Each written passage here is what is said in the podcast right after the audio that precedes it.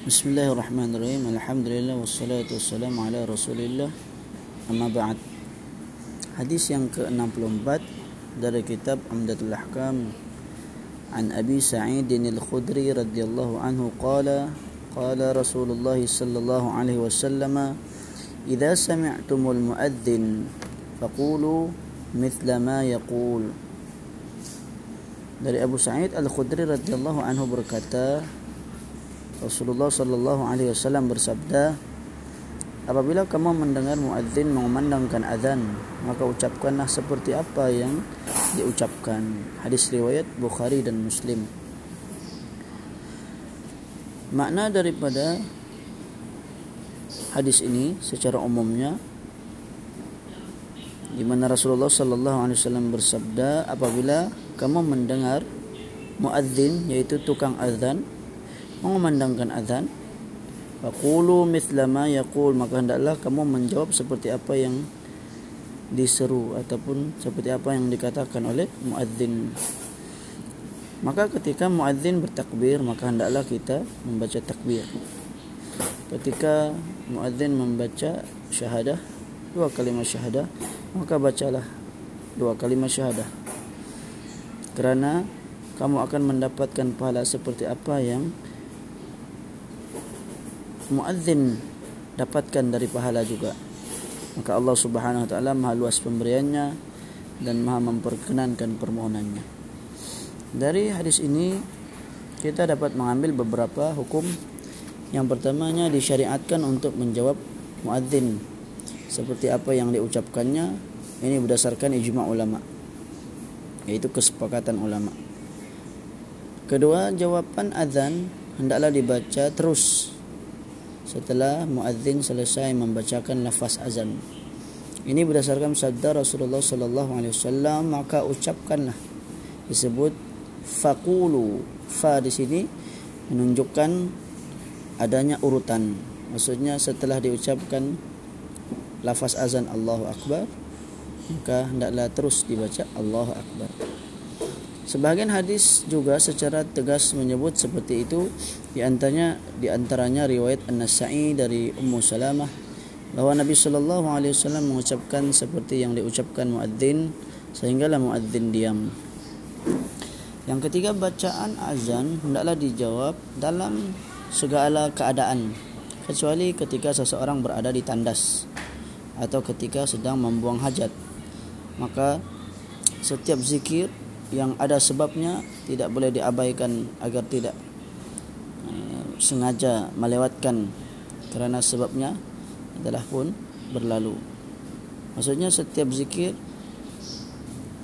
hendaklah kita uh, usaha untuk uh, membacanya uh, menjawab azan seperti menjawab azan maka tidak boleh kita sengaja mengabaikan untuk menjawab azan kecuali ditandas dan ada ulama yang kata juga juga kita kena jawab yaitu jawab di dalam hati atau setelah keluar dari eh, tandas maka boleh kita langsung terus menjawab azan dari awal sehingga habis. Yang keempat, tekstual hadis menyebut bahawa orang yang mendengar azan hendaklah mengucapkan seperti apa yang diucapkan oleh uh, muadzin tukang azan dan menurut pendapat jumhur ulama orang yang mendengarkan la haula wala quwwata illa billah. Orang yang yaitu ketika dibacakan hayya 'ala salat dan juga hayya 'ala falah. Maksudnya semuanya kalau menurut hadis ini kata Rasulullah hendaklah kamu mengucapkan faqulu mithla ma yaqul ucapkan seperti apa yang diucapkan oleh muadzin muadzin kecuali pada lafaz hayya 'ala shalah dan hayya 'ala falah maka hendaklah dijawab dengan la haula wala quwwata illa billah. Ini seperti mana yang disebutkan oleh riwayat Muslim dari Umar Al-Khattab. Disebutkan setelah itu muadzin mengucapkan hayya 'ala shalah. Maka baginda mengucapkan la haula wala quwwata illa billah.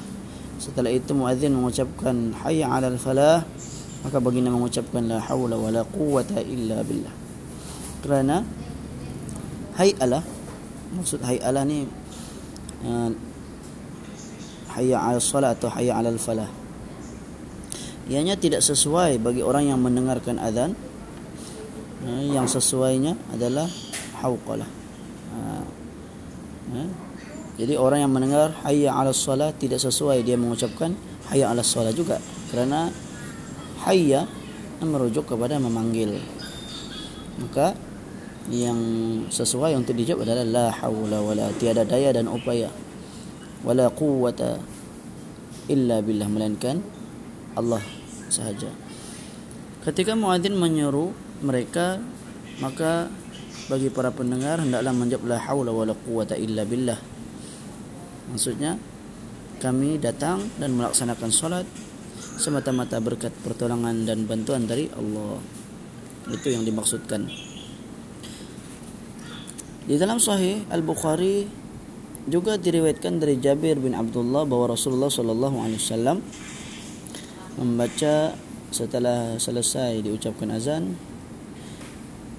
dengan satu doa yaitu Allahumma rabb hadhihi ad-da'wati at-tammati was-salati al-qa'imah ati Muhammadan al-wasilata wal-fadilah ati Muhammadan al-wasilata wal-fadilah وابعثه مقاما محمودا الذي وعدته Maksudnya ya Allah Tuhan seruan yang sempurna salat yang ditegakkan ini maka berilah kepada Nabi Muhammad wasilah dan fadilah keutamaan.